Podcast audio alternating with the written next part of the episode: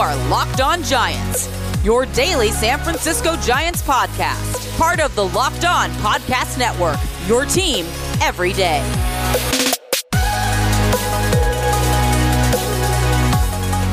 Welcome back to Locked On Giants Baseball, part of the Locked On Podcast Network, your team every day. My name's Ben Kaspick, and on this show, we provide episodes three days a week for now, talking about the San Francisco Giants in a way that's data driven and rational, but also simple, passionate, and accessible to all. Coming up on today's show, we're going to do another installment of the Giants mailbag. Thank you so much to everyone who submitted questions on Twitter. Before we jump into it, just a little bit about me. I've been a contributor for the baseball analysis sites Beyond the Box Score and Fangraphs as a Rotographs contributor. I started a Giants podcast called Covecast in 2015 and then began hosting this show prior to the 2019 season. So, jumping right into the mailbag, the first question comes from John, who asks Andrew Benintendi would appear to be a perfect fit for the Giants' present and future needs. Lots of talk about the Red Sox now listening to potential deals for him. Any chance the Giants are talking to them, and who might the Giants have to give up in return?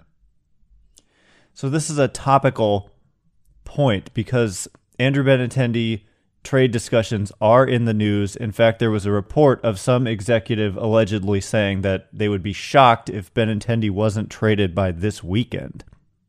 So there's been a lot of talk about the Giants, not necessarily rumors linking them to Benintendi here, but people in the Giants universe saying they should go after Benintendi. And this question from John is more of the same.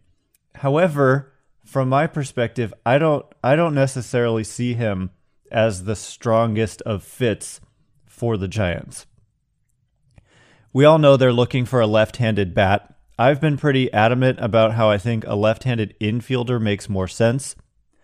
Although we have heard from Zaidi recently that they could go with a lefty infielder or an outfielder. They have that type of roster flexibility where they could go either way. However, there are a lot of left handed bats available to sign in free agency. There's Joc Pederson, there's Tommy La Stella, there's Didi Gregorius. I think La Stella is the best fit as someone who could play third and second and play in a platoon role where he does really well against lefties, or excuse me, against righties. So Benintendi is a different kind of player here because he's only 26 years old. That's a major factor. But the the issue I have is that he's only under team control for 2 seasons and on top of that, his production has really dipped over the last few years.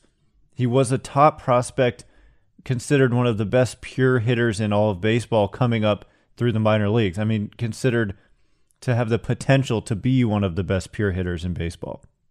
He's just kind of been too average for me over the course of his career. And defensively, he's not, he doesn't seem to be that good of a defensive player. He's a good base runner he's got a nice career 353 on base percentage, but for two years, and he's he's signed already for this year for just uh, 6.6 million, and then he's arbitration eligible for the last time for 2022. So he'd probably be due a raise to about you know eight and a half nine million dollars in 2022. So it's essentially a one year deal for 6.6 million with a club option for around $9 million for the next year. I just don't think that has that much value, and I don't necessarily see exactly where he fits in on the roster. Yes, they've said that they're open to adding a lefty outfielder, so I suppose you could play like him in left, Dickerson in right, and Yastrzemski in center against a right handed pitcher. And that would be fine. He certainly could fit in the, with the roster, but why not just sign Joc Pederson to a one year deal instead of Benintendi? I just I'm not sure that there's as much upside as I would like, particularly when you have to give up something in return as opposed to just paying money for a lefty bat in free agency. So, in terms of what they would have to give up, it wouldn't probably be that much, which is why I'm a little surprised the Red Sox are shopping him here because his value is low. He he only played in 14 games. He was injured in 2020, had just a 103 average, 128 slugging. The year before that, in a full season, he was only league average offensively. Nice on base percentage, but just not a lot of power not very good defense, and just kind of an, a mediocre performance. Reminds me a little bit when I look at these numbers of Joe Panik with a little more power. There's the, the hit tool and there's some on base, but you're just kind of left wanting more than what he's been able to provide. So I think there is upside beyond what he's been able to do in his career. I just don't think, I mean, unless the cost was really cheap, I just think you can get similar production with without having to give up prospects. You can just pay money. And I also think a lefty infielder is a better fit. The next question comes from Hagen, who asks Do you think they'll stay the course on roster management? Look for cheap diamonds in the rough while waiting until the vets' big contracts expire and young talent comes up through the system. Now, if you had asked me this a couple years ago, I would probably have said no, but given all the evidence that we have, it's pretty clear what their trends are for signing free agents and or making trades.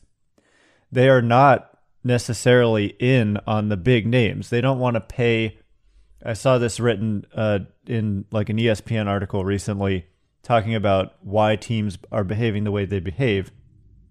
Because it's not just the Giants who are doing this, although the Giants are actually among the most active teams in baseball in terms of, you know, trying to improve their roster. I know that might surprise some people, but what was written was why pay top dollar for these top tier free agents when you might be able to get 80% of the production for 20% of the cost. And that's kind of the way the Giants operate is they're trying to get 80% of the production for 20% of the cost and they've been extremely successful with that. Like, look no for- further than Wilmer Flores, who had a really productive year, but was signed to this super cheap two year, you know, $6.25 million deal with a club option. Look at Kevin Gausman, who was signed for one year, $9 million, yet performed like a frontline starter. You know, not too dissimilar from uh, Gerrit Cole, who makes, you know, f- almost 40 million a year. I don't know exactly what his contract is, but it you know the total is over three hundred million dollars, and the Giants definitely got you know eighty percent of the production for like two percent of the cost. So I would just imagine that they'll continue to behave this way. I know it's a little bit frustrating for fans, but the track record for teams signing big name free agents isn't particularly good. Like the Angels and their fans really, really wanted Albert Pujols but that contract has turned out to be an utter disaster for them. But at the time, everybody wanted this player. Fans were upset when their team didn't sign him. You know, on and on. There's tons of examples of this. I know a lot of Giants fans wanted the team to sign Chris Davis, who ultimately signed with the Orioles. And that contract has been an utter disaster from day one. And the Orioles are still paying the price for that. So, big name free agents are not necessarily the way to build a winner. And I mean, not only were those contracts bad for the Angels and Orioles, just as a couple examples, the team hasn't won. You know, it, it's not like it helped them win anything. So eventually, I do think that they'll make some big moves, but I don't see that happening this offseason. The names that are out there aren't the best fits. Trevor Bauer is still a possibility, but I just think it's certainly more likely than not, he doesn't end up with the Giants. But again, I mean, Mike Yastrzemski has given them 100% of the value for a fraction of the cost, and he's controllable for like five additional seasons. So would you rather have that or have paid, you know, 300 plus million dollars for Bryce Harper? Yastrzemski is giving them that same production and he costs nothing. So low cost players, we talked about this recently, enable the Giants to have a surplus value of production over what they're paying, and it makes the team better. So bargain deals do ultimately help the team, so long as they're willing to, use those savings and invest further in the team. All right, coming up next, more questions and answers. But first, are we ready for some football? The NFL is in full playoff mode with big games coming up this weekend as well. There's only one place that has you covered and one place we trust betonline.ag. Sign up today for a free account at betonline.ag and use that promo code locked on for your 50% welcome bonus. It means if you put in $100, they're going to give you $50 on top of that. Don't sit on the sidelines anymore. Get in on the action. Don't forget to use that promo code locked on to receive a 50% welcome bonus with your first deposit. Bet online, your online sportsbook experts. One reason to repair and maintain your cars is to save money that you can then use on more important things like the mortgage or food. Why would you choose to spend 30, 50, 100% more for the exact same auto parts at a chain store or new car dealership?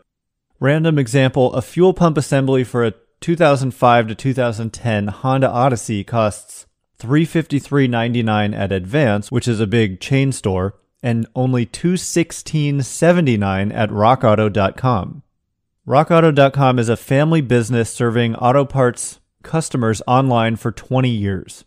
Best of all, prices at rockauto.com are always reliably low and the same for professionals and do it yourselfers. Why spend up to twice as much for the same auto parts?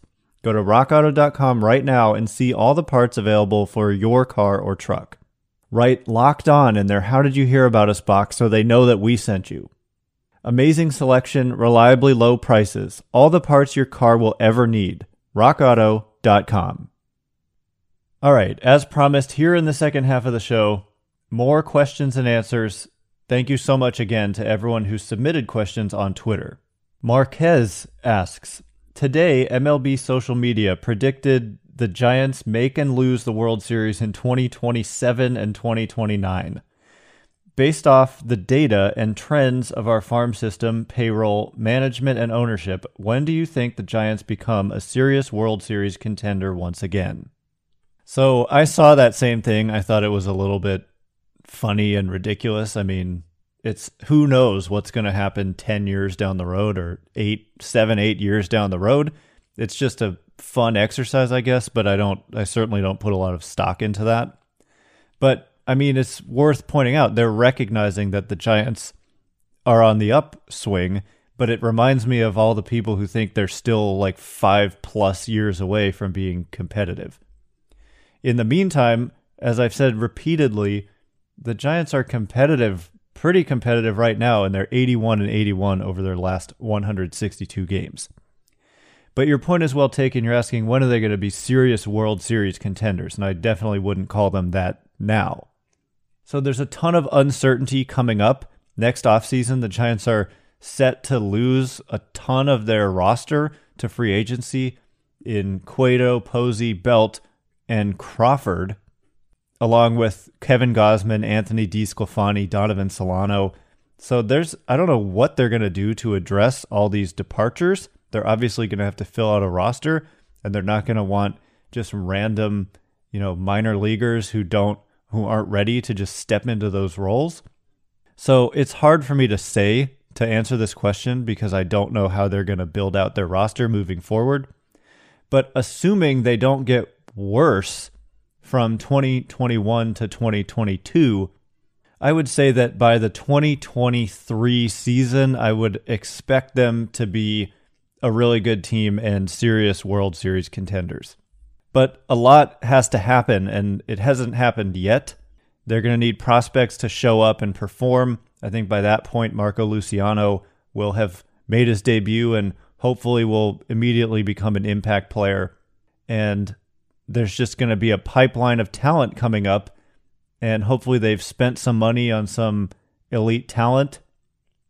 But it's hard to say exactly what's going to happen. But if they follow this trend line, I would say they'll they'll be competitive this year. That they may contend for a wild card spot, and then I expect them to build off that the next year, and then by the year after that, I would say they should be firing on all cylinders.